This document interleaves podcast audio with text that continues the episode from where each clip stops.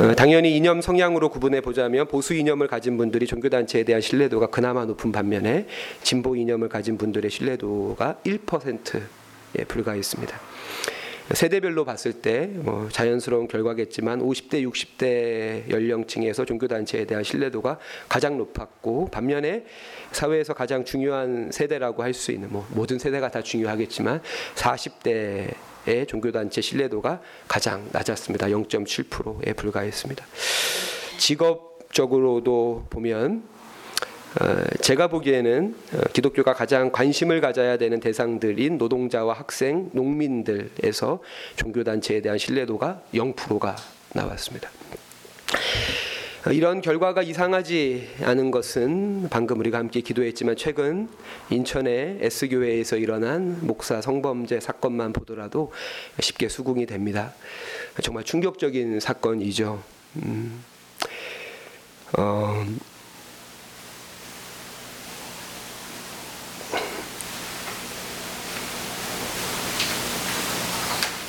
네, 그 인천 S교회는 전체 교인이 150명에 불과한 어, 교회인데 담임 목사의 아들인 목사가 어, 청소년과 청년들 26명을 대상으로 해서 지난 10년 동안 이런 일을 해왔습니다. 자신은 부인하지만 가해자 아버지 담임 목사가 몰랐을 리 없었을 것이고 몰랐다는 것만으로도 어, 그 자체도 큰 문제가 된다고 생각합니다. 저는 개인적으로 알았다고 생각하고 아버지의 비호 안에서 또는 묵인 안에서 이런 일들이 점점 대담한 양상으로 발전되었을 거라고 생각을 합니다.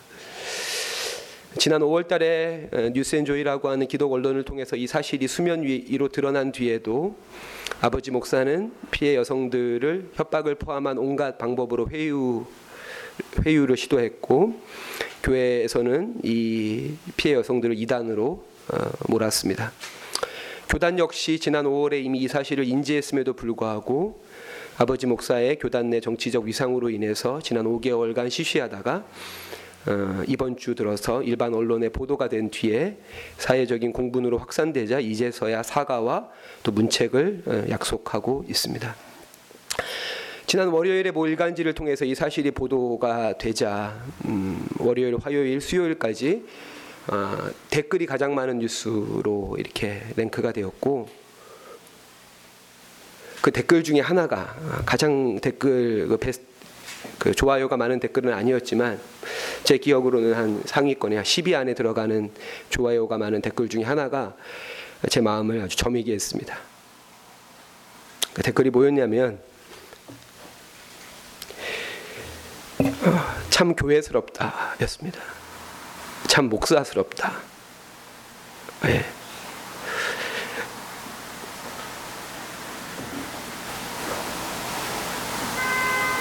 정말 충격이죠. 교회스럽다, 목사스럽다. 우리가 이런 상황에서 교회가 무엇인가, 거룩한 공교회를 믿는다는 것이 무엇인가를 고민하는 것이 너무나 힘이 들지만 그만큼 이 작업이 이 과정이 우리들에게 절실하게 다가옵니다. 어, 이 설교를 준비하는 일이 개인적으로 참 힘들었습니다. 지금 이러한 상황과 관계없이 저 개인적으로 사도신경 설교를 시작하게 된 이유가 바로 여기에 있습니다. 이 교회 부분에 대해서 이야기하기 위해서 사도신경 설교를 시작을 어, 했기 때문에 점점 다가오면 다가올수록 어, 부담이 커졌습니다. 제 책상에 이제 책들을 이제 이렇게 가만히 살펴보면 어, 뭐 여러 책들이 있지만 그 중에서 가장 많은 그 주제의 책들이 교회와 관련된 그런 책들입니다. 제가 지금 설교를 준비하면서도 이제 어, 봤거나 또 앞으로 보겠다라고 이렇게 뽑은 책들이 한 20권 정도 이렇게 됩니다. 그래서 뭐 어떤 책은 한 50페이지짜리 소책자도 있고 또 어떤 책은 한 700페이지짜리 책까지 어, 그런 책들을 쌓아놓고 어, 말 그대로 정말 뒤적뒤적하지만 잘 진도가 나가지 않고 어, 그렇게 밤 10시부터 설교를 준비하고 큰 소득 없이 한 새벽 두세 시쯤에 집에 가는 일들을 계속 반복해 왔습니다.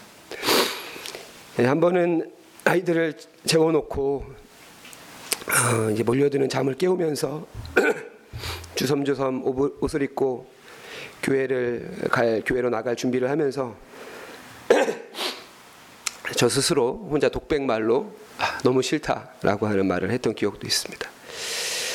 아, 여기서 싫다는 것은 설교를 준비하기가 싫다가 아니라 아, 교회가 뭔지에 대해서 교회가 무엇인가라고 하는 이, 이 저한테는 풀리지 않는 하지만 풀어야 되는 숙제를 마주해야 되는 그 부담이 좀 그 순간에 좀 싫었던 것 같습니다. 그래서 혼잣말로 너무 싫다. 근데 라나가 그 얘기를 들어가지고 뭐가 그렇게 싫으냐 뒤에서 그러더라고요. 아, 우리는 먼저 성급하게 거룩한 공교회가 무엇인가에 대한 질문에 에, 앞서서 교회를 믿는다는 것이 무슨 의미인가에 대해서 이해해야 될 것입니다. 여기서 믿는다라고 하는 이 단어의 의미는 앞선 성부, 성자, 성령을 믿는다는 것과는 분명히 다른 것이기 때문에 그렇죠. 교회는 결코 신앙의 대상이 아니고 그렇게 되었을 때 얼마나 위험한 일들이 일어나는지를 역사를 통해서 우리가 수많이 수, 여러 번 확인했기 때문입니다. 그렇기에 거룩한 공교회가 무엇인지에 대해서 이야기하기 전에 먼저 교회를 믿는다는 것이 무엇인지를 이해해야 된다고 생각합니다. 아, 교회를 믿는다는 것이 무엇일까요? 저는 두 가지 차원으로 이해를 합니다. 뭐 구체적으로 말하면 세 가지 차원인데요. 먼저 앞서 삼위 하나 삼위 하나님에 대한 고백 그 삼위 하나님을 믿는다라고 하는 고백이 이런 구분이 적당하진 않겠지만 객관적인 성격을 저는 띈다고 생각을 합니다. 반면에 교회를 믿는다라고 하는 것은 다소 주관적인 어, 경향을 띠고 있습니다. 즉 기대와 바램, 소망으로서의 믿음이라고 하는 것이죠. 교회가 이렇게 되길 바란다라고 하는 그런 고백으로서의 믿음이라고 하는 것입니다. 교회가 거룩해지길, 교회가 하나가 되길, 교회 안에서 성도의 교제가 충만해지길, 교회가 죄의 용서를 선포하고 그로 인해서 부활의 생명력이 충만하기를 기대한다라고 하는 것이죠. 또한 여기서 교회를 믿는다라고 했을 때 이 믿음이라고 하는 것은 삼위 하나님의 어떤 사역의 결과로서의 교회를 믿는다라고 하는 것입니다. 좀 더 구체적으로 말하면 교회를 교회에 대해서 하나님이 하셨고 하시며 하실 일에 대해서 믿는다는 것이죠. 그러니까 하나님이 교회를 향해서 하시는 일을 믿는다는 것이지 그 결과로서 교회를 믿는다는 것은 아니라고 하는 것입니다. 더 나아가서 교회에 대한 믿음에서 우리가 간과할 수 없는 것은 성부, 성자, 성령 하나님에 대한 고백과는 달리 이 마지막 사도신경의 마지막 고백은 사람에 대한 믿음을 고백하고 있다라고 하는 것이죠. 왜냐하면 교회는 건물이나 제도가 아니라 사람이기 때문에 그렇습니다. 지난주에 설교 말미에 여러분들하고 잠시 이야기하면서 성령으로 말미암는 자유가 어떠한 것이냐라고 하는 거에 대해서 이야기하면서 칼바르트의 한 글을 인용했었습니다. 그리스도의 말씀에 대한 내면의 귀를 갖는 것, 그분의 사역에 대해서 감사하는 것, 동시에 그분의 소식에 대해서 책임을 지는 것, 마지막으로 그리스도 때문에 인간을 신뢰하게 되는 것.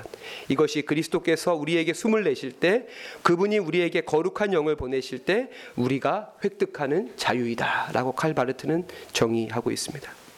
그렇죠. 사람을 신뢰하게 되는 것이죠. 사람을. 제가 예전에 어, 저희 목, 목회자 선배님들한테 많이 들었던 말 중에 하나가 목회 지침인데 하나님을 믿, 하나님을 믿, 하나님은 믿지만 사람을 믿지 마라. 신자는 믿지 마라. 이런 얘기를 참 많이 들었어요. 예, 하나님 하나님을 믿어야지 신자들을 믿어서는 안 된다. 근데 칼 바르트는 정 반대로 이야기하거든요. 그리스도 때문에 사람을 신뢰하게 되는 것이 성령으로 인해서 우리가 획득하게 되는 자유이다라고 말하고 있고 오늘 우리의 신앙 고백에서도 나는 교회를 믿는다. 나는 사람을 믿을 것이다. 그리스도 때문에 상처받더라도 배신당할지라도 사람을 믿을 것이다. 라고 말하는 것이죠. 인간을 신뢰한다는 것은 어떤 의미입니까? 저는 인간을 신뢰한다는 것은 한 사람의 삶을 단편적으로 평면적으로 바라보는 것이 아니라 그의 삶을 입체적으로 바라보려고 애쓰는 삶의 태도가 누적돼서 생기는 결과라고 생각을 합니다. 한 사람의 삶을 겉으로 보여지는 껍데기 어느 회사에 당이고 어느 대학을 나왔고 연봉이 얼마이고가 아니라 그 사람의 삶을 입체적으로 들여다보려고 애쓰는 그 태도들이 쌓여서 생기는 것이 사람에 대한 신뢰라고 생각을 하죠.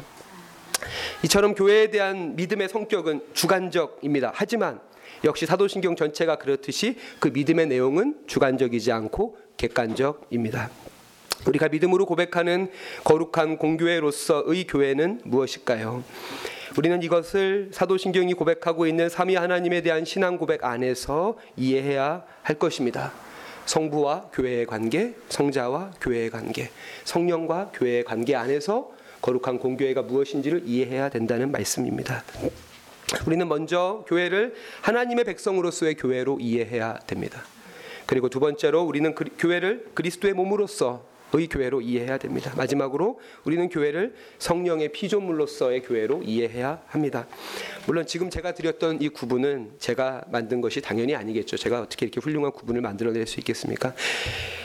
어, 20세기에 가톨릭과 개신교 이, 이 양쪽으로부터 교회론에 있어서의 어떤 이런 대가라고 인정을 받는 한스 퀸이라고 하는 가톨릭 신학자가 남긴 교회론이라고 하는 책에서 어, 담겨져 있는 구분입니다. 물론 이 구분 역시 한스 킹이 또 만들어낸 것은 아니고 그 구분의 출처도 어, 지금 우리가 고백하는 사도신경의 일종의 그 오리진 버전이 되는 니케아 신조에서 기원하는 것이죠. 325년에 지금으로부터 1693년 전에 지중해 한 도시인 니케아라고 하는 도시에서 당시 신학자들이 모여서 우리가 믿는 기독교 신앙이 무엇인가를 이렇게 정의한 내용이 니케아 신조이고 그 내용이 다소 좀 방대하다 보니까 그거를 압축한 것이 지금 우리가 고백하는 사도신경입니다. 그 니케아 신조에서 특별히 이 교회에 대한 고백은 아, 진짜 1700년이 지난 지금까지도 교회의 하나의 잣대, 교회는 이것이다라고 말하는 하나의 어떤 이런 표, 표준이 되어져 가고 있다는 것이죠. 그 고백은 이러합니다. 우리는 유일하고 거룩하며 보편적이고 사도적인 교회를 믿는다라고 하는 것이죠. 한번 따라해 볼까요?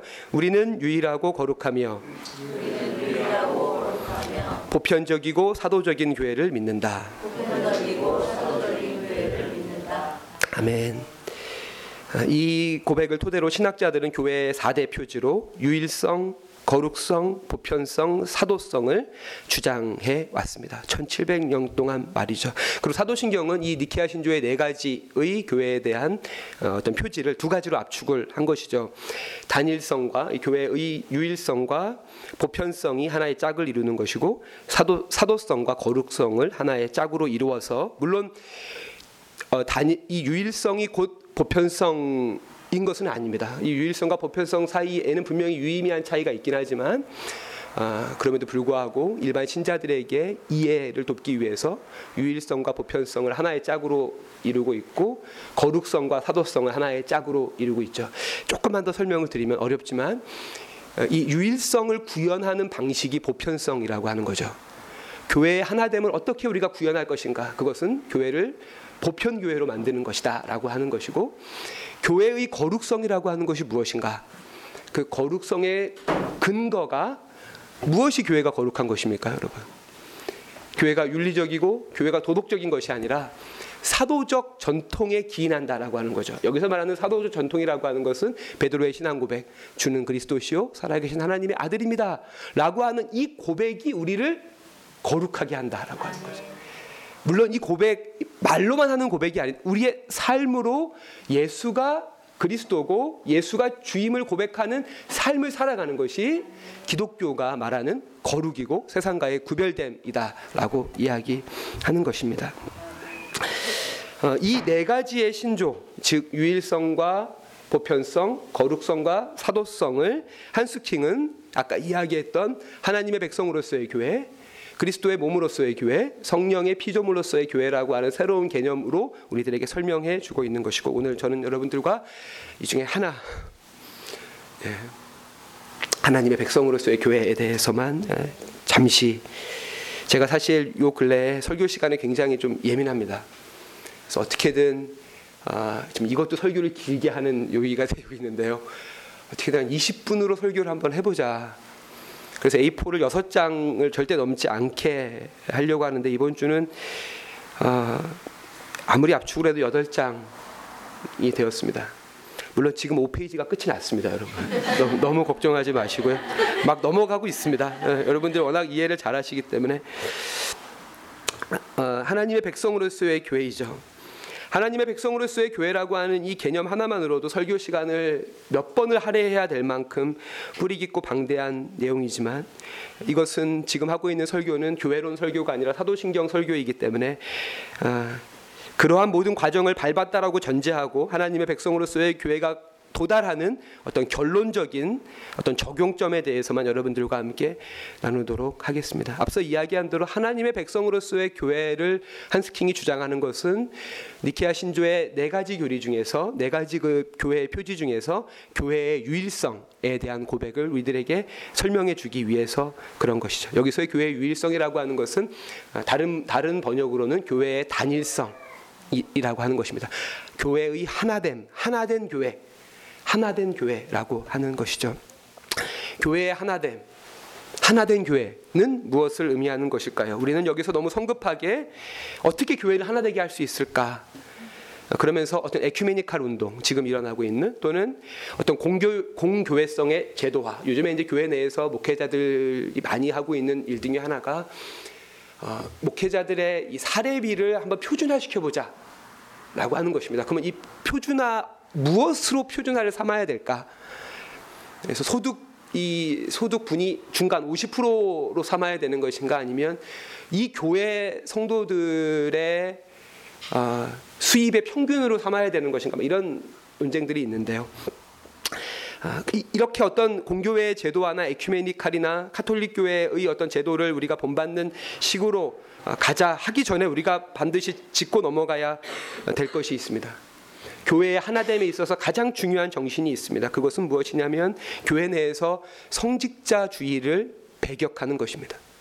이것이 하나님의 백성으로서의 교회, 교회의 하나됨에 있어서 가장 중요한 것입니다. 교회 구성원 한 분한 한 분이 하나님의 백성으로서 동등하고 평등하다라고 하는 하나님의 백성으로서의 교회의 가르침 앞에 우리가 서야 합니다. 한스킹은 이렇게까지 이야기합니다. 교회는 가정을 포함해서 세상에서 가장 평등한 공동체여야 한다. 라고 이야기합니다. 왜냐하면 모든 신자들이 하나님의 백성이기 때문입니다. 모든 신자들이. 하나님의 백성이기 때문에 교회는 가정을 포함해서 셈하더라도 가장 평등한 공동체여야 한다라고 이야기합니다. 오늘 우리가 읽은 본문의 말씀처럼 교회 교회 내의 모든 신자들은 왕 같은 제사장이고 거룩한 백성입니다. 목회자나 장로나 안수 집사나 권사와 같은 직분은 일시적인 은사이고 존재적 차이는 결코 아닙니다. 앞서 말씀드린 한스킹은 그래서 이 하나님의 백성으로서의 교회를 이렇게 설명합니다. 하나님의 백성의 모든 지체들이 하나님의 부름을 받으며 그리스도 안에서 의로움을 인정받고 성령 안에서 거룩하게 된다. 이러한 점에서 모든 자들은 교회 안에서 평등하다. 모든 자들은 교회 안에서 동등하다. 이러한 근본적인 평등은 하나님의 백성들 안에서만 존재할 수 있으며 결코 부인할 수 없는 모든 차이들보다 중요하다. 라고 이야기합니다. 교회 안에서 가장 중요한 것은 이, 이, 모든 신자들이 하나님의 백성으로서 동등하다라고 하는 이것이 결코 부인할 수 없는 차이들보다 중요하다라고 이야기하는 것이죠. 종교 개혁의 최대의 성과는 만인 사제설, 만인 제사장설입니다. 500년 전에 마틴 루터가 그와 같은 주장을 했죠. 마틴 루터의 주장은 이러합니다. 세례받은 모든 그리스도인들은 서로가 서로에게 사제가 된다. 서로가 서로에게 목사가 되며 신부가 되며 사제가 된다라고 이야기합니다. 또한 한스킹은 하나님의 백성으로서의 교회를 말하면서 이 교회의 단일성, 교회의 하나됨, 교회의 유일성을 이렇게 설명을 합니다. 교회가 하나님의 백성이라면 뒤집어 말하면 하나님의 백성이 교회라면 교회는 결코 구체적인 인간과 그의 결단 너머에 떠당이는 초월적인 존재가 될 수 없다라고 이야기합니다. 저는 이 말을 굉장히 어렵지만 두 가지로 이해합니다. 교회는 하나님의 통치와 지배를 전제로 하지만 그 전제만큼은 아닐 순 있지만 그와 버금가게 때로는 상황에 따라서는 더 더하게 인간의 자유로운 동의, 즉 신앙과 헌신을 근거로 한다는 말입니다. 다시 말하지만 교회는 하나님이 설립하신 것입니다. 지금도 그분에 의해서 유지되고 보존되고 궁극적으로 완성될 것이며 이 역, 하나님의 역사에 대한 믿음이 교회에 대한 우리의 믿음의 근거이지만 그럼에도 불구하고 인간이 없는 교회라고 하는 것은 존재할 수 없다라고 하는 것이죠. 하나님의 자유로운 은혜와 사랑 없는 하나님의 백성이 존재할 수 없는 것처럼 하나님의 부름에 응답하는 우리 인간들의 자유로운 신앙 없이도 신앙이 없, 신앙이 없다면 하나님의 백성은 존재할 수 없는 것이죠. 그렇기에 다소 성급한 결론처럼 보이지만 교회는 인간성, 인간의 모든 잠재력과 인간의 모든 가능성을 북돋아야 되고 특별히 모든 인간의 이성과 감정이 자유롭게 활동할 수 있어야 되며 그것들이 하나님의 은혜와 사랑과 조화를 이루어야 합니다. 인간성이 억압된 교회는 결국 신성이 억압된 교회일 수밖에 없다라고 하는 것이죠.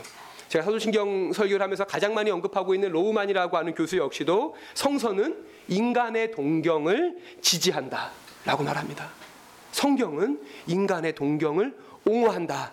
라고 물론 그 동경을 이루는 방법에 있어서는 다소 차이가 있지만 그럼에도 불구하고 인간이 꿈꾸고 있는 모든 동경들을 성경은 지지한다라고 이야기합니다. 마지막으로 한스킹은 하나님의 백성은 역사적 백성이기에 이로써 교회에 대한 모든 관념하는 배제된다라고 이야기하죠. 이 부분에 있어서는 저 자신의 설명보다는 한스킹의 글을 거의 그대로 인용하는 것이 낫다라고 생각이 돼서 잠시 소개하도록 하겠습니다. 교회가 역사적 하나님의 백성이라고 하는 이 사실, 교회가 역사적 존재라고 하는 이 사실이 우리들에게 의미하는 것은 교회는 본질적으로 도상에 있으며 순례의 길 위에 존재한다. 항상 새로운 지평을 바라보지 않고 항상 새로운 모습으로 나, 타나지 않는 교회는 자신의 과제를 잃어버리게 된다. 교회는 방랑하는 하나님의 백성으로서 항상 역사적인 실제로 나타난다. 따라서 교회는 본질적으로 시간 속에 존재한다. 따라서 교회는 변화 속에 존재한다. 예, 저는 이, 이 말이 교회는 시간 속에 존재하기 때문에 교회는 변화 속에 존재한다. 변화하지 않는 교회는 자신의 사명을 망각할 수밖에 없다. 하지만 이러한 교회 교회의 역사적 존재로서의 자기 인식은 당연히 세속화나 오류나 죄의 위험성을 지니고 있지만 그러 그럼에도 불구하고 교회는 초조해하거나 불안에 떠는 존재가 아니라 기대나 희망을 갖고 사는 존재이다. 교회는 하나님에 의한 역사, 세계, 시간의 완성을 기대하는 교회이다. 성서는 교회를 역사적 현실 속에서 하나님의 백성으로 그러하기에 세속과 죄 그리고 오류에 물들 수밖에 없는 교회로 인식할 따름이다. 그러하기에 성서가 증언하는 하나님의 백성은 자신의 죄를 고백하고 항상 새롭게 용기를 구하는 백성이다. 교회는 거부와 실패의 어두움 속을 방황하면서도 끊임없이 하나님의 자비에 의존하고 있다. 교회는 유혹과 시련에 사로잡힌 채 지속적으로 겸손과 회개의 삶을 살아야 한다. 교회는 항상 개혁돼야 된다는 명제는 난국의 상태 속에서만 등장하는 일회성의 구호로 그치는 것이 아니라 도상에 있고 항상 새롭게 자신의 신실함을 입증해야 하는 그의 백성을 향한 하나님의 일상적인 요청이다. 라고 이야기합니다. 말씀을 마무리하겠습니다. 아, 제가 설교 원고에도 그렇게 썼는데요. 어떻게 정리해야 될지 잘 모르겠습니다, 사실. 이게 교회입니다, 여러분. 이게. 교회에 대해서 여러분들과 앞으로 함께 배워가기 원합니다. 성부, 성자, 성령의 삼위일체적 창조의 결과로서 하나님의 포이에마로서 하나님의 시로서의 이 교회가 오늘날 이 지경이 되었습니다. 절망스러운 상황이지만 그럼에도 불구하고 우리는 포기할 수 없습니다. 왜요? 하나님이 살아계시기 때문입니다. 교회를 포기한다는 것은 어찌 본다 어찌 보 어찌 보면 하나님의 살아, 하나님이 살아계신다라고 하는 그 믿음을 포기하는 것과 같기 때문입니다. 어디에서부터 시작해야 될까요? 이제 하나씩 배워가기 원합니다. 우리가 함께 말입니다. 기도하겠습니다. 자비로우신 아버지 하나님, 우리가 사랑하고 우리가 여태까지 함께 했고 동행해 왔던 교회가 오늘날 많은 사람들의 조롱과 손가락질의 대상이 되어져 버렸습니다. 절망적입니다. 가슴이 아프고 비통합니다. 하지만 주님, 우리가 이 상황, 포기하고 싶은 이 상황에서 하나님의 백성으로서의 교회, 그리스도의 몸으로서의 교회, 성령께서 친히 창조하신 교회의 그 원래의 모습을 다시금 배워가고 그 배움을 우리 공동체 안에서 하나씩 실현해 갈 수 있도록 저희에게 믿음을 주시고 지혜를 주시고 능력을 주시옵소서. 이, 이 과정 가운데 주님이 함께 하시고 주님이 인도하심을 믿습니다. 예수님의 이름으로 기도합니다. 아멘. 아멘.